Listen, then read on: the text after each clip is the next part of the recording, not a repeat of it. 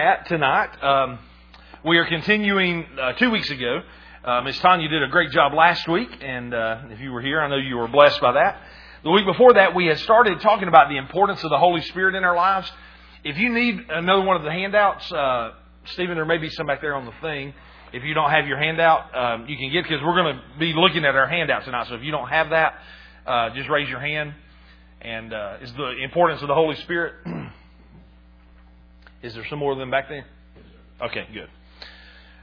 Because we got through like the the first part there about Jesus and the Holy Spirit are inseparable. So if you need one, raise your hand. If you don't have one, Stephen can uh, give you another copy. That's fine. I, I had plenty of them. you know, um, it is um, when you think about the Holy Spirit. Um,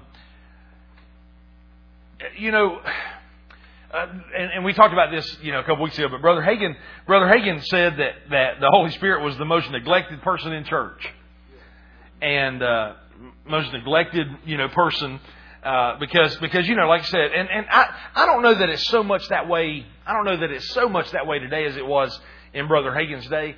But but you know, you do hear people you do hear people talking about Jesus. You hear people talking about the Father. Uh, but you know, you don't you don't really hear a lot of people talking about their dependence on the Holy Spirit. And so, uh, so I think it is important for us to look at and for us to, to take our time looking at this. And you know, two weeks ago we looked at the first part of this, uh, the first part of this this paper that I handed out, and I got this from uh, Rick Renner. I told you that that that I love I love his stuff on the Holy Spirit. His uh, I use Rick Renner Sunday too. I mean, I guess I've been listening to a lot of Rick or studying a lot from his stuff. But I love his uh, in-depth uh, teaching on on things like this.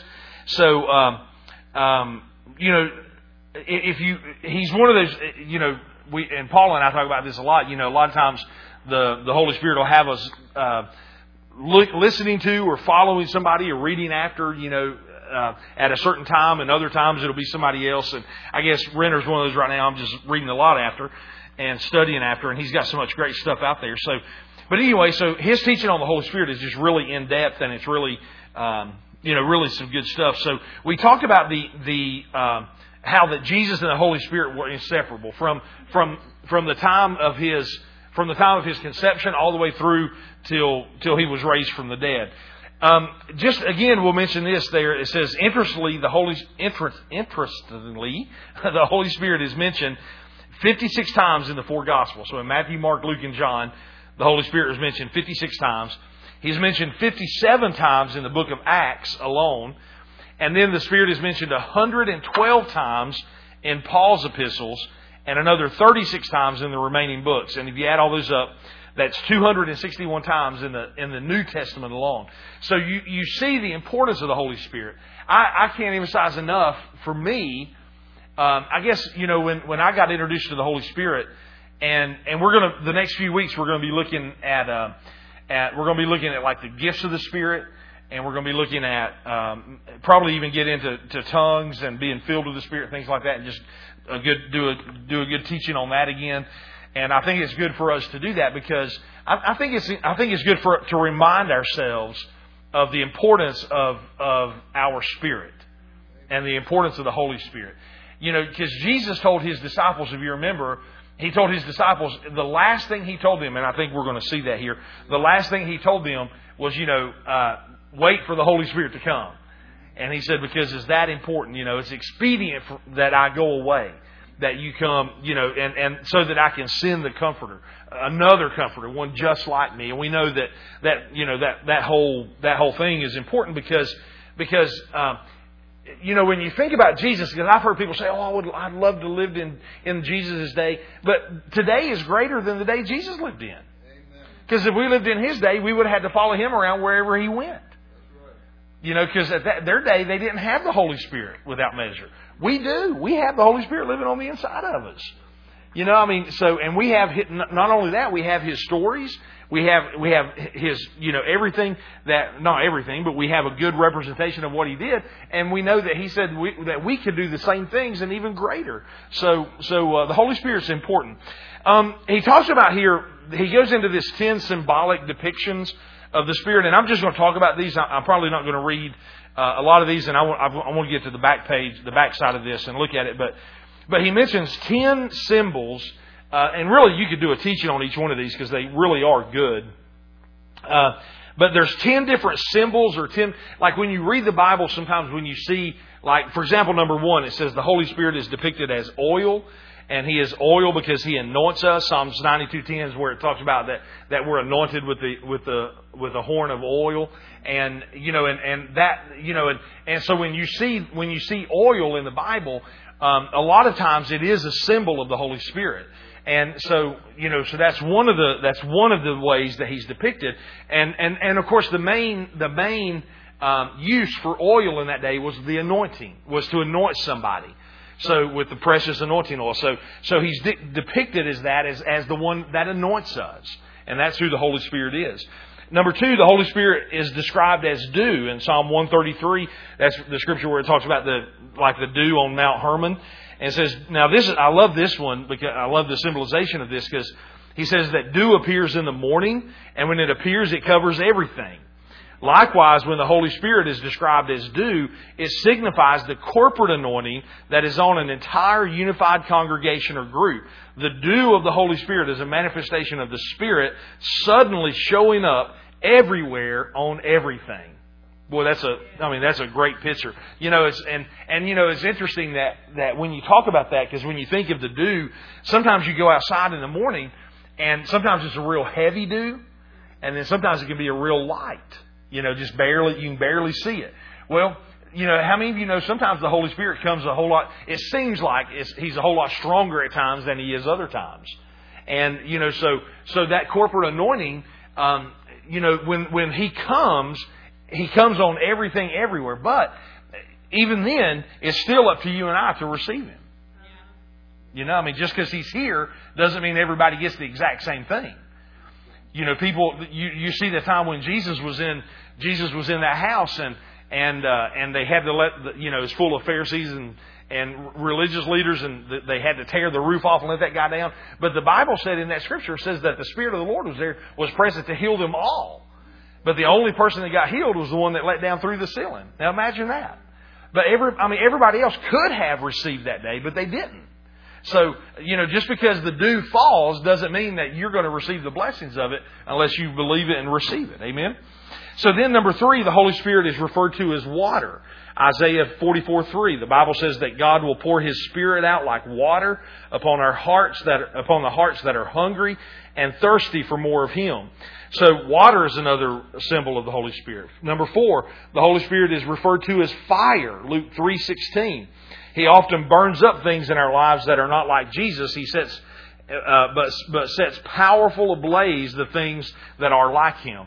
And um, that scripture there in Luke was the one I think where it says that. Uh, let's just look at that because that, that was a pretty cool scripture in Luke three sixteen. Uh, it just says this. I'll just read it right quick. um, it says, John answered, saying to all, I indeed baptize you with water, but one mightier than I is coming, whose sandals whose sandal strap I am not worthy to loose, but he will baptize you with the Holy Spirit and fire. Oh man. How many of you been baptized with fire? I mean, come on. I mean, and, and what he's talking about there, I mean, he's just talking about the baptism of the Holy Spirit. It, man, it'll set you on fire. It'll, it'll, it'll light you up. Amen. So, um, so he's depicted as fire there. Number five, the Holy Spirit is described as, a, as, as a dove. Now notice that. You know, a lot of people say that the Holy Spirit is a dove, but the Bible never says that, that he is a dove. It says that like a dove. It was just symbolic of, of, you know, he was saying, you know, when you see a dove, how peaceful it is and, and how graceful it is. He said that's like what the Holy Spirit is like. He didn't say the Holy Spirit is a dove. He said he is like a dove.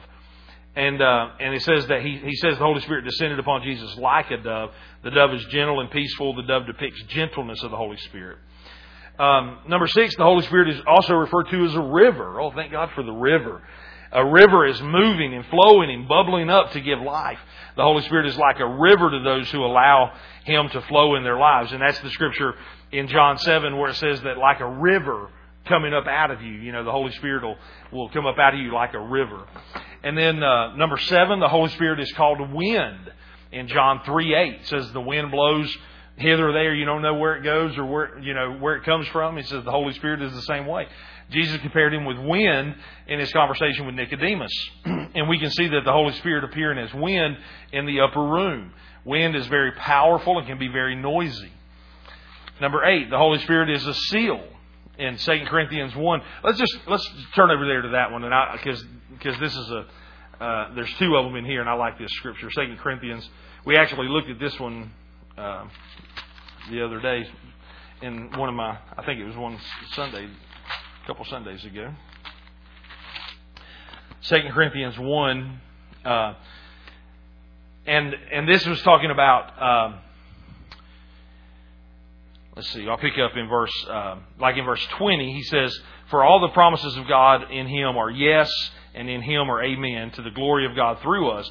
Now he who establishes us with you in Christ and has anointed us is God, who also sealed us and has given to us the Spirit in our hearts as a guarantee. The Amplified says, He, he has also appropriated and acknowledged us by, by he, or, or as His by putting His seal upon us and giving us His Holy Spirit in our hearts as the security deposit and guarantee of the fulfillment of His promise. Amen. So the Holy Spirit, you know, and basically what that's saying is this. The Holy Spirit is our seal. The Bible says that our spirits are sealed and we're perfect you know, our spirits are perfect, and the Holy Spirit at salvation, the Holy Spirit seals our our spirit.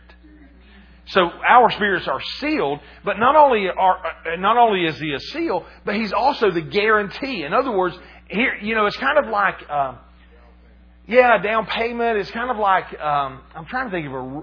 I guess a down payment was a good example. You had some. Yeah, yeah, it's kind of like it's kind of like you know you know if somebody gives you an engagement ring, they're not going to walk out. I mean, you know, I mean that's a promise. I mean, well, in uh, most, I mean, if you do it right, I mean, but uh, you know, most people, if, if it's done right, you know that it's the down payment, it's the it's the engagement ring. It's basically it's basically God saying, look. I'm going to put my spirit in you. And if I'm putting him in you, it, it was Jesus saying this. Jesus said, I go to prepare a place for you. And if I go and prepare a place, I will come back. And, and what he was saying, I'm going to go prepare a place. And just so you'll know I'll be back, I'm going to give you the Holy Spirit. And he's going to be with you until I come and get you. You know, so it's that engagement ring, the down payment, it's the, it's the guarantee of the promise.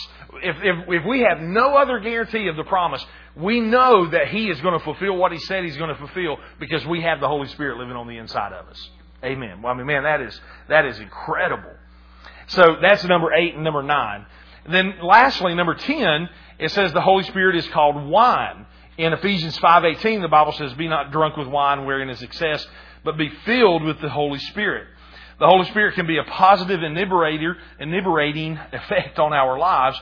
When you're filled with the Holy Spirit, He changes the way you feel and the perspective in which you see things. Everything changes when you are filled with the Holy Spirit. That's because He is God's wine for the believer. He's the new wine. Amen. And and uh, so everything changes. It's good. It's not good to be drunk on on wine, but be drunk in the Holy Spirit. Boy, that's a you know you wake up without regretting the thing. Amen. So so that's good. All right. So I want to I want to go through uh, this last portion here. The book of Acts is a pattern for the church, and I want us just to kind of look at these scriptures. Because when you think about the book of Acts you know, really, you think about uh, it's called the Acts of the Apostles um, or the Acts of the Holy Spirit. I mean, there's different different people call it different things, um, and you know, a lot of people said it should be uh, that the uh, it's called the Acts of the Apostle. A lot of people said it should be called the Acts of the Holy Spirit because of of you know because everything everything in Acts really revolves around the Holy Spirit. And then also, you remember when we went through the book of Acts, we talked about that really the book of Acts is the only book that was left unfinished. Because you and I are still writing it out today. You know, so, so the Holy Spirit, now you're going to see, and the reason I say that is because when we look at these scriptures as we just flip through Acts real quick, we're going to see, uh, we're going to look at like maybe 10 different scriptures, 10, 11 different scriptures that, that we're going to see the importance of the Holy Spirit just in this one book. What did it say? He was mentioned uh, 50, 57 times in the book of Acts, the Holy Spirit. So, so you know that in this, just in this one book, um, that it's going to be important. So the book of Acts, uh, the book of Acts was written by Luke, and this book not only contains the history of the early church, but it's also a pattern for the church of all generations. What happened in Acts is, is what is supposed to be happening in the life of every believer and every church throughout all generations. In other words, what we're getting ready to read should be happening in our lives. It's, it's the Acts. It's, it's because we have the same Holy Spirit. So, so we'll just start and, and we hit, you know, five or six, or probably about seven or eight different scripture or chapters here throughout the book of Acts. But for example, in Acts chapter one, and if you if you want to open up your Bible, you can follow along, or I'll just I, I'll, just read them, and you can you know follow along on your page there. But Acts chapter one, of course, we know is the outpouring of the Holy Spirit. It's is the day of Pentecost. It's the you know when the Holy Spirit was poured out. And uh, and here in the the very first, or actually that's Acts chapter two. Acts chapter one is kind of recounting the story, setting everything up. And Acts chapter one uh, is when you know it's kind of re- going back and recounting the story of what Jesus said. And it says um, in verse six, it says, "Therefore, when the Lord came together, they asked him, saying, Lord, will you at this time restore the kingdom to Israel?" And Jesus said to them, It's not for you to know times or seasons which, which the Father has put in His own authority, but you shall receive power when the Holy Spirit has come upon you. And you shall be witnesses to me in Jerusalem and all of Judea, and Samaria, and the ends of the earth. The Amplified says this. I like this. The Amplified says, you sh- "But you shall receive power, ability, efficiency, and might when the Holy Spirit comes upon you. So see, for every one of us as a believer, when we got born again, when we got born again, the Holy Spirit came uh, to live on the inside of us. And then we have, and what he's talking about here, um, in you know, of course, in Acts chapter Acts chapter one and then Acts chapter two, he was talking about the outpouring of the Holy Spirit. Now, for them, that that was, uh, you know, the, until the Holy Spirit was poured out, there was no salvation. You know, so for them, for them here on, and and most people believe that that Jesus, when Jesus breathed on his disciples, um, you know that that's when they that that's when they got born again. But but not every, not a hundred the hundred and twenty that was in the upper room. Not all of them were there when Jesus talked just to his disciples. So in the upper room, when the when the Holy Spirit was poured out and power came upon them, not only you know it came in them, the Holy Spirit came in them, but they were also baptized in the Holy Spirit at the same time. And, you know, and, and sometimes that happens. Sometimes, you know, people can get born again and baptized at the same moment. You know, I mean, instantly. Then other times, if, for like me, I was, I was saved and I was like seven years old. And I didn't get, I didn't get baptized with the Holy Spirit till I was, man, I mean, it was two years after I got married. So, so I mean, that was 96. I was 26 years old before I got filled. So there was, you know, 20 years in between from the time I got saved until the time I got spirit filled and, and got baptized. But, but it's interesting, he said there, like I said, I love the Amplified that, that he said that it's power, is ability, efficiency, and might that comes on you. And see, that's what every one of us, every, one of us, this, this is the importance of the Holy Spirit in our lives. Power, efficiency, might, ability. It's the ability of God on the inside of us. That's the Holy Spirit. That's, that's what each one of us, and it's not, it's not that we don't have it, we already have it. That's the incredible thing. Listen, I, I'm praying, I, am praying the, the prayers from Paul too, and I love, I love, um, the, uh, the, in, in Ephesians 3, like verse 19 is one verse, man. I, I just, every time I get to this verse, I just stop and meditate on this. But he prayed this. He said, that I may really come to know, particularly through experience for myself, the love of Christ, which far surpasses mere knowledge that experience. But then here's what that'll do. He says, that I may be filled through all my being unto the fullness of God, that I may have the richest measure of the divine presence and become a body wholly filled and flooded with God Himself. Now, if, we're, if, if we become a body wholly filled and flooded with God Himself, not only does that include love, but that includes might and power and ability and, and all those things that we just talked about, you know? And, and my prayer for every one of us, my prayer for all of us is that, that every one of us would become a body wholly filled and flooded with God Himself. With every ability, every, every, uh, with all the power, with, with His full presence on the inside of us. Man, I mean, if, if there's, there's nothing that should be able to stop us. right now. Amen. Acts in Acts chapter two, verse four. Now this is very familiar, and we all know this scripture. And it says, um, and we'll just start reading in verse one. It says, "When the day of Pentecost was fully come, they were in the, they were all in one, with one accord in in, uh, in one place, and suddenly there came a sound from heaven as a rushing mighty wind. There's that wind again. Now notice it did say it's a sound. It didn't say that that there was a wind. It said there came a sound as a rushing mighty wind. And it says, and it filled the whole house where they were sitting. Then there appeared to them divided tongues as of fire, and one sat upon each one of them. And they were all filled with the Holy Spirit and began to speak with other tongues as the Spirit gave them utterance. Amen. So on the day of Pentecost, when the, when the Holy Spirit was poured out, they were they were not only born again, but they were filled with the Holy Spirit.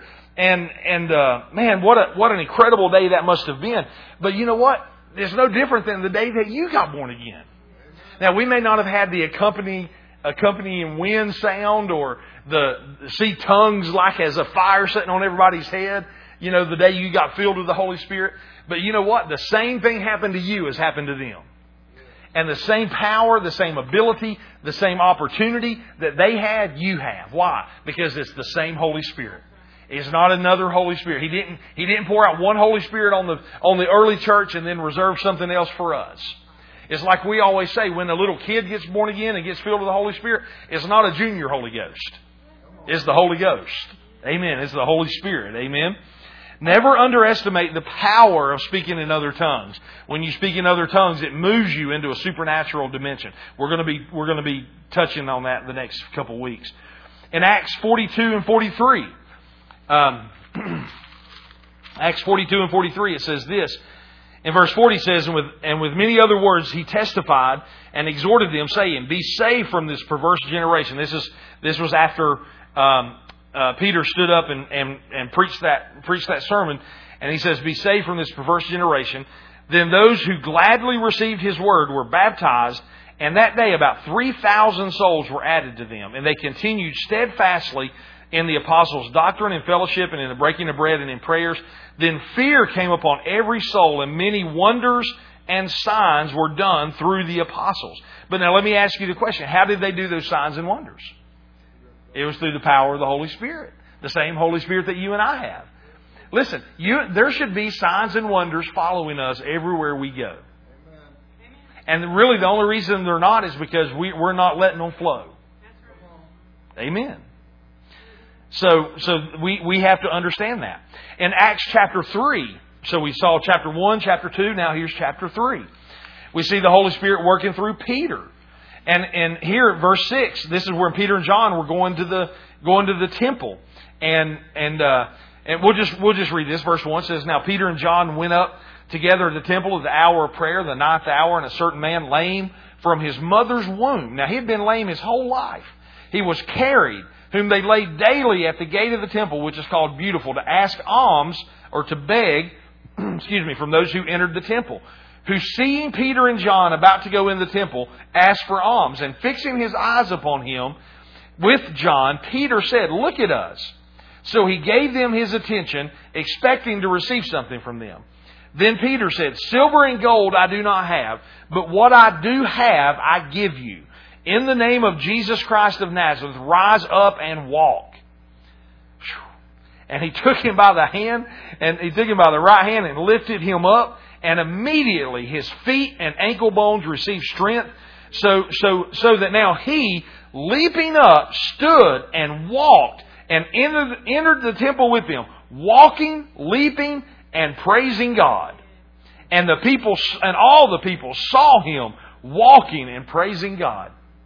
Now let me ask you this. When's the last time you gave somebody what you have? Now listen, we talk about the we talk about this coronavirus and everybody spreading this virus. We should be spreading something. There you go. Listen, and you might say, "Oh, well, I don't have nothing to give nobody." Well, Peter and John, Peter said they didn't have no money.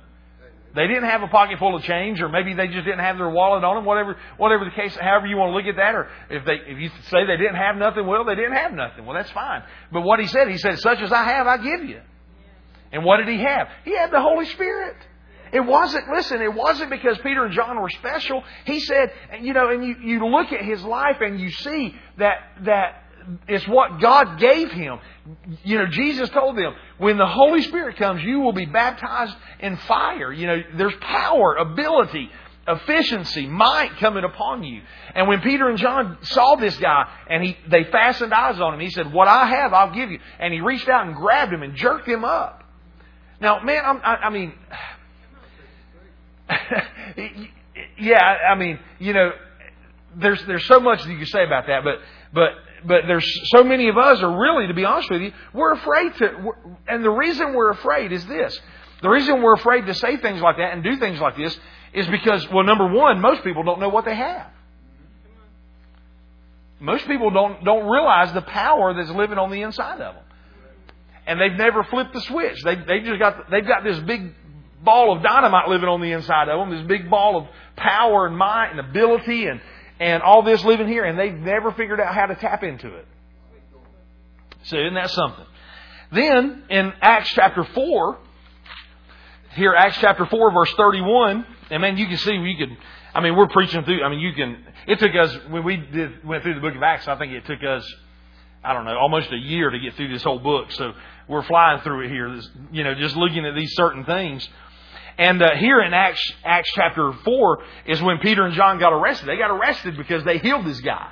And they got thrown in jail and they got beat and they, and they arrested him and they, they stood up in front of the Sanhedrin and, and, you know, and caused a big stir and all this. And, and they, they warned them, tell them, don't you, you know, don't you go and mention the name of Jesus again. And they, they did all this. They let them go. And, and this is where they says they went to their own company. And then, and, uh, and it's, listen, it's important to be around people that believe like you. You surround yourself with people full of doubt and unbelief, and before you know it, you'll be drained. I mean, you, you have to surround yourself with people that believe like you. Now, that's not saying you isolate yourself and you don't go to those that, that uh, have unbelief, but you have to be around people that will encourage you, build you up, that, where you can get charged up so that you can go out and, and minister to those people. But here in Acts 4.31, it says this, and it, and it says, well, let's just, we'll pick up in, uh, We'll just pick up in verse 23. I mean, this is just so good. It says, and so being let go, they went to their own company, their own companions, and they reported all the chief priests and the elders had said to them. So when they had heard it, they raised their voices to God with one accord and said, Lord, you are God, you who made the heaven and the earth and the sea and all that is in them, who by the mouth of your servant David has said, why did the heathen, why did the nations rage and the people plot vain things? The kings of the earth took their stand. The rulers were gathered together against the Lord, against his Christ. For truly, against your holy servant Jesus, whom you anointed, both Herod and Pontius Pilate, with the Gentiles and the people of Israel, were gathered together. Now they're praying, they're reminding God of these things. It says to do whatever your hand and purpose determined before to be done. Now listen to these next couple verses. Now, Lord, look on their threats. Now notice he didn't say protect us and keep us from, from being threatened. They, now listen to this prayer. Lord, look on their threats and grant to your servants that with boldness we may speak your word. Now they just got, they just got rebuked by the main court and said, don't you dare speak the word, don't you dare say his name, you be quiet, you don't, you know, you don't say any of that. But their prayer was, Lord, you see their, th- their threats. You hear what they're saying. Give us more boldness to speak your word. By stretching out your hand to heal. This is fourth, this is fourth, uh, verse 29 and 30 and 31. By stretching out your hand to heal, and that signs, wonders may be done through the name of your holy servant Jesus. And then look at verse 31. And when they had prayed, the place they, where they were assembled together was shaken. And they were all filled with the Holy Spirit. And they spoke the Word of God with boldness. All right, I'll ask you another question. When's the last time you spoke the Word of God with boldness to somebody? And you say, well, maybe it's been a while. Well, maybe you need to get filled with the Holy Spirit again. Amen. That's right. Hey, we need to speak with boldness. Come on, and that and the Holy Spirit, He'll help us. Amen. Acts chapter five. So here we are. We've we've looked at all five chapters so far. Acts chapter five. Um, verses 12 through 15, we see the Holy Spirit working through the apostles so powerfully that not only they that were laying hands on people and the people were getting healed, but even those that were in Peter's shadow received healing. Now check this out. 12 through 15. It's a, this is chapter 5, 12 through 15. And through the hands of the apostles, many signs and wonders were done among the people. And they were all with one accord in Solomon's porch. Yet not, yet none of the rest dared join them, but the people esteemed them highly. And believers were increasingly added to the Lord, multitudes of both men and women. So that they, so that they brought the sick. Now listen, now, guys listen. You, you want to know how to fill this church up? Start, start speaking the word with boldness. Start seeing people get healed. Start, I mean, seriously, every one of us. Start, no, it it, it's not just the, just, it's not just me, it's all of us. They got to the place where it said that they, that multitudes were, were hearing about them. And then listen to what happened. They, they brought the sick out into the streets and laid them on beds and couches that at least the shadow of Peter passing by might fall on some of them.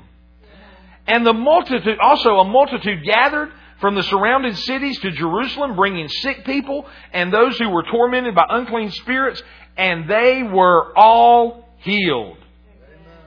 Guess what? God hasn't changed. He's still the same today as He was then. That means it's God's will to heal today. Amen. Amen. Hallelujah. Acts chapter 6, verse 8. Here we see signs and wonders continuing. This is Stephen. And now listen to this, man. This I love I love this scripture. It says Stephen, being full of faith and power, did great wonders and signs among the people. People say all the time, "Oh yeah, but that was the apostles." Stephen wasn't an apostle. He was a deacon. He was a, he was just a servant. He was a, he was waiting on tables, and it says he was full of the Holy Ghost and with power. So that so that signs and wonders were done. And at his death, I love that scripture. At his death, the Bible says, as they were stoning him, actually Saul was actually holding the coach. That was before Saul had his encounter with God and got knocked off his donkey and straightened his first letter out to where he is Paul now instead of Saul. And and you know, but he said that he held the coats of those that stoned Stephen. But it says that as Stephen was being stoned, it said he looked up into heaven and he saw Jesus standing at the right hand of the Father. See, the Bible says when, when Jesus finished, when he went to heaven, it says he sat down. Because his job was over. His job was finished. But when Stephen, when, when, when Jesus and the Father, I believe the Father was standing too. I think Peter just saw Jesus, but, but when they saw the faith of Stephen and what he did and the boldness and what, what Stephen did, just being a layperson, when, when he saw him, when, G, when, when Stephen looked up into heaven and saw him, it got Jesus up off his throne. And he was probably clapping saying, that's my boy right there. That's my boy. Man, that, that is powerful. And it's the same Holy Ghost that's in us. Come on. The Apostle Philip was also used mightily by the Holy Spirit among the people in Samaria. Scripture says unclean spirits, this is chapter 8 verse 7. Unclean spirits crying with a loud voice came out of many that were possessed with them, being taken, and many taken with the palsy, and they that were lame were healed. That was by Philip the evangelist. He was another one that wasn't an apostle. Yeah, I mean, so man, that's incredible. Acts chapter 10. So you see here, I mean, just just throughout, all the way throughout the throughout the uh, the book of Acts, Acts chapter 10, verse 44, and here we have Peter. Um, we have Peter preaching in, preaching in Cornelius' house. This is where Peter has the vision of the. He was up on the rooftop praying, and God showed him the vision of the the letting down the, the sheet with the unclean animals on it, and and, you know, Peter, and he kept saying, take and eat. And Peter said, I'm not eating that. That's unclean. And the third time Jesus told him, said, don't you dare call what I call clean unclean. And it was, it was a symbol, or it was preparing Peter's heart that he was getting ready to go preach to the Gentiles. Because up to this point, he had only preached to the Jews. Because this was a Jewish uh, promise. But when the Jews, when the Jews uh, rejected it, God said, "Okay, that's fine." Said, "I'll open it up to the Gentiles," and thank God He did because He opened it up to us.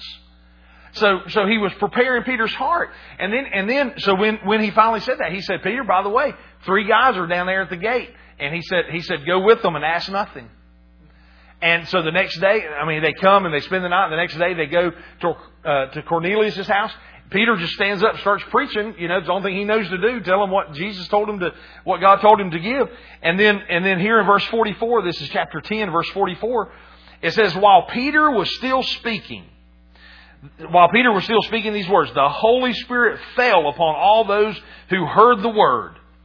And those of the circumcision who believed were, astound, were astonished, as many as came with Peter, because the gift of the Holy Spirit had been poured out on the Gentiles also. For they heard them speak with tongues and magnify God. So see, while Peter, right in the middle, Peter, listen, he hadn't even got them born again. He hadn't even given his altar call. They accepted Jesus and got baptized just like that. Peter didn't even have to ask them to, to get to receive him. They, they were so hungry and so ready for the Word. They just believed it and received it, got saved and filled with the Holy Ghost. And then the next verse there, 47, Peter says, Can anybody keep these guys from being baptized? Let's go find some water. And they took them and baptized them, and right there, they, I mean, they got, so they saved, baptized in the Holy Ghost, baptized in water. This is just a matter of minutes. Amen. That's the power of the Holy Spirit. The gift of prophecy was in operation through a believer named Agabus in 11 in chapter 11 verse 28. Now here this is this is where where uh, Barnabas uh, where Barnabas and Saul were uh, were at Antioch and here we see uh, in verse 28 it says this or verse 27 in those days prophets came from from Jerusalem to Antioch then one of them named Agabus stood up and showed by the Spirit that there was going to be a great famine throughout all the world, which also happened in the days of Claudius Caesar. So here he prophesied about a famine, and the famine happened.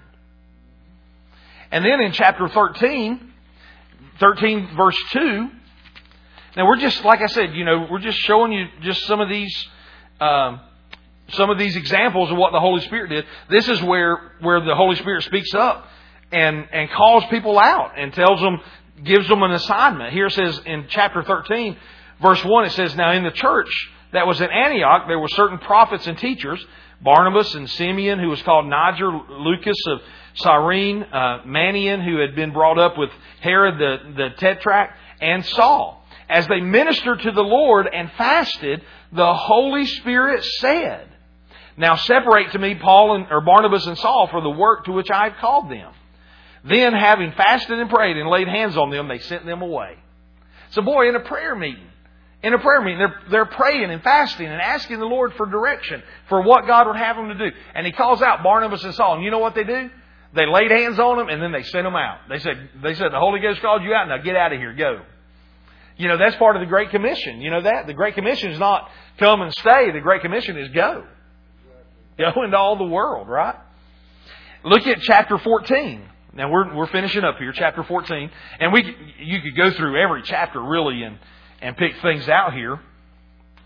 But here in chapter 14, we see the Holy Spirit's gift of healing working through Paul. In verse in verse 8 it says, "And in Lystra, Lystra a certain man without strength in his feet was sitting, a cripple from his mother's womb who had never walked.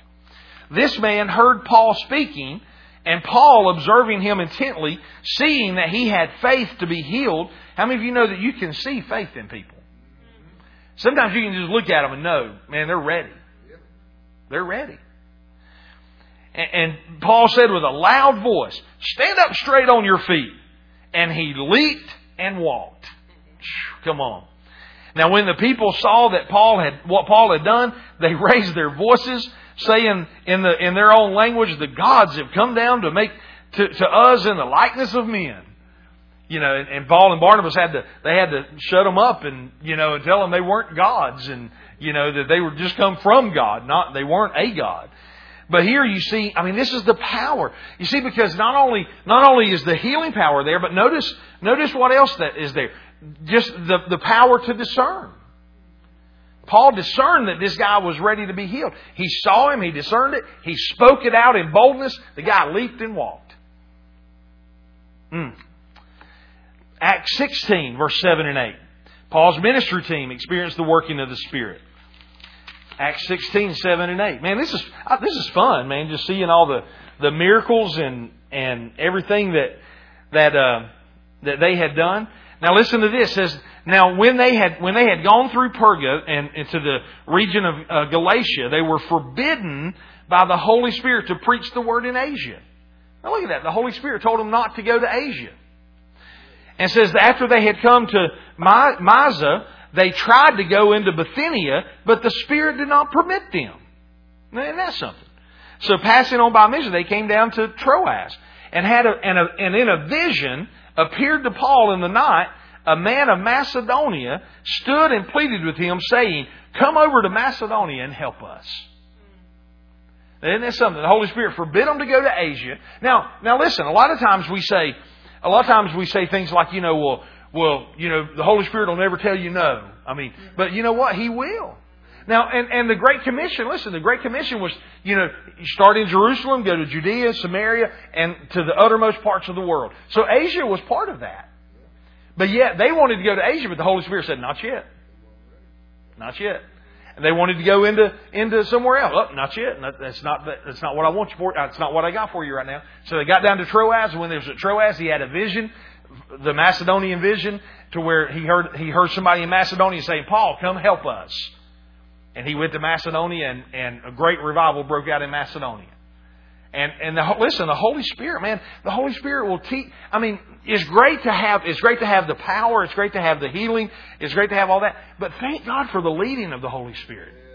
Thank God that He'll teach us and lead us, and and if if we're if we have enough sense to listen to Him. I mean, you know, if if because because most of the time, to be honest with you, when when we pray and ask about something, we already got our mind made up what we want. And if the Lord ever does tell us no or wait or do something else, we're kind of like, oh man, that was some bad pizza I had last night. You know, I, I better pray again or something. And, but you know, but a lot of times what God does for us, anytime, the way I see it, anytime that God says no or, or not yet or whatever, is for our benefit. It's Him protecting us. It's Him, you know, and, and how many times have we been in a hurry? You know, oh, I gotta go, gotta go, gotta go, and then hear something, hear something on the inside say, well, wait five minutes. You know, wait 30 minutes. You know, well, man, I'm in a hurry. I can't do that. The men in the men's meeting the other day, uh, last Monday night, they gave a quote by, uh, I think Martin Luther or somebody, but he said that he said, you know, that he was so busy that he couldn't afford not to spend the first two hours of his day in prayer. And he said, and he said, as a matter of fact, that that if he ever got too busy, that that uh, something he said I can't remember exactly how I said it now, but but he said but but then to spend the last hour of my day in prayer as well. But I love how he put it. He said he said I'm so busy, I've got so much to do today that I cannot afford not to spend my first two hours in prayer. There was another guy uh, I can't remember his name, but he said he said he'd get up four o'clock in the morning and spend three hours with God, two and a half, three hours with God. And he said if he ever heard, he said if he ever if anybody else ever got up and before he did and was praying or doing something, he said it put him to shame. He said he said there there should nobody uh, be doing anything before they you know before before they spend the time with God. And it, I mean, isn't that something? To how many of us how many of us have a have a heart like that? I mean, so many times we get up, and especially if we're ever late, boy, we get up, and the first thing we do is cut out our Bible time, cut out our prayer time. Oh, I'll catch up on that later. Well, we need to get to the place where we say, "I'm too busy. I'm too busy not to do it." If I'm going to get everything done I got to get done today, I better spend some time in prayer. Amen. I better spend some time with the, in, with the Lord today. Amen. And then, then Acts 19 verse 11. Now listen, a lot of people say, oh, well, the Holy Spirit, the Holy Spirit is just, you know, it was just, that, that was signs and wonders for the early church. I, I heard that, as a matter of fact, you know, in the, in the Baptist church, a lot of times you would hear that. They would say, they would say the Holy Ghost was just poured out for the early church. Well, at the end of the book of Acts here in Acts chapter 19, it was 24 years after the outpouring of the Holy Spirit. After, from Acts chapter 2 to Acts chapter 19 was 24 years. So here we see in Acts chapter 19 verse 11, look at this. Now God wrought unusual miracles by the hands of Paul, so that even handkerchiefs or aprons were brought from his body to the sick, and diseases left and evil spirits went out with them. Isn't that something? 24 years after the day of Pentecost. So it didn't, it just, it wasn't something just for the early church. It was something for, for the early church. It was something for the church 24 years after that. It's something for the church 2,000 years after that. Amen. Amen. And that means it's for us too. Amen.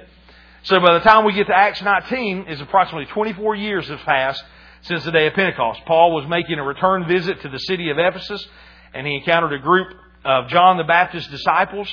After leading them in salvation, he laid hands on them to receive the baptism of the Holy Spirit, and immediately they were all filled with the Spirit and began speaking with tongues and prophesying. This is verse 6, the first part of chapter 19 there. And again, this was 24 years after Pentecost, more than two decades later, because believers were still believers were still laying hands on people and they were still being baptized in the Holy Spirit. And I just want to challenge you tonight and say this. Not only 24 years after this happened, but I believe 2,000 years after this happened. People are still laying hands on people. They're still seeing people healed, saved, filled with the Holy Ghost, demons cast out of them, people being born again. And it's happening right here at Destiny Bible Church. And it's happening right here in your, in your home. It's happening in your life. It's happening for every one of us. Amen. And you might say, well, Pastor, I, I don't really see it happening. Well, start speaking it. Start looking, start looking for opportunities. Start listening to the Holy Spirit say, speak, speak with boldness right now. You know, go talk to this person. Go talk to that person. Share the gospel with this person. I had uh, some Jehovah Witnesses come by the house today, and uh, they got out and, and I, I met them at the front door and and I was talking to them, and they, they said, Well, we just want to share Scripture with you. I said, Well, praise God. I said, I love sharing Scripture too. I said, Can I share some with y'all? And they're, they're like, Oh, well, you know, they said, Yeah, we love hearing Scripture. And and I said, well, good. So they shared. They they were talking about, you know, in this day we we need to be we need to have Jesus. I said, yeah, I got Jesus in my heart. I said, I'm full of the Holy Ghost, speaking tongues. I said, I'm spirit filled. I said, I said, you want me to show you in the Scripture where that is? And they're like, well, brother, we we're so glad that you're having a good day. They said, we we just want to make sure that we're sharing the Scripture, and we got to go now. So they turned around, they turned around, got back in the car, and left. And but I was like, man, I, I mean, I'll, I'll share some Scripture with you. I said, let's we'll talk about the Holy Spirit being filled with the Holy Spirit, speaking in tongues, and and no, they didn't. They, they kind of turned around and walked off, you know. So she read one or two scriptures and that other woman looked at her like, okay, let's go. She probably thought I was a kook or something, but, but, but, you know, but listen, we, we, we don't need to be ashamed of what we believe. Amen. We don't need to be ashamed of the Holy Spirit.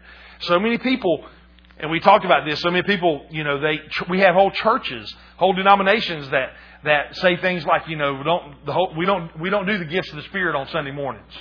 You know, it might scare people. You know, we, we just, we, you know, that, that's reserved for Sunday nights and Wednesday nights and things like that when not so many people are here.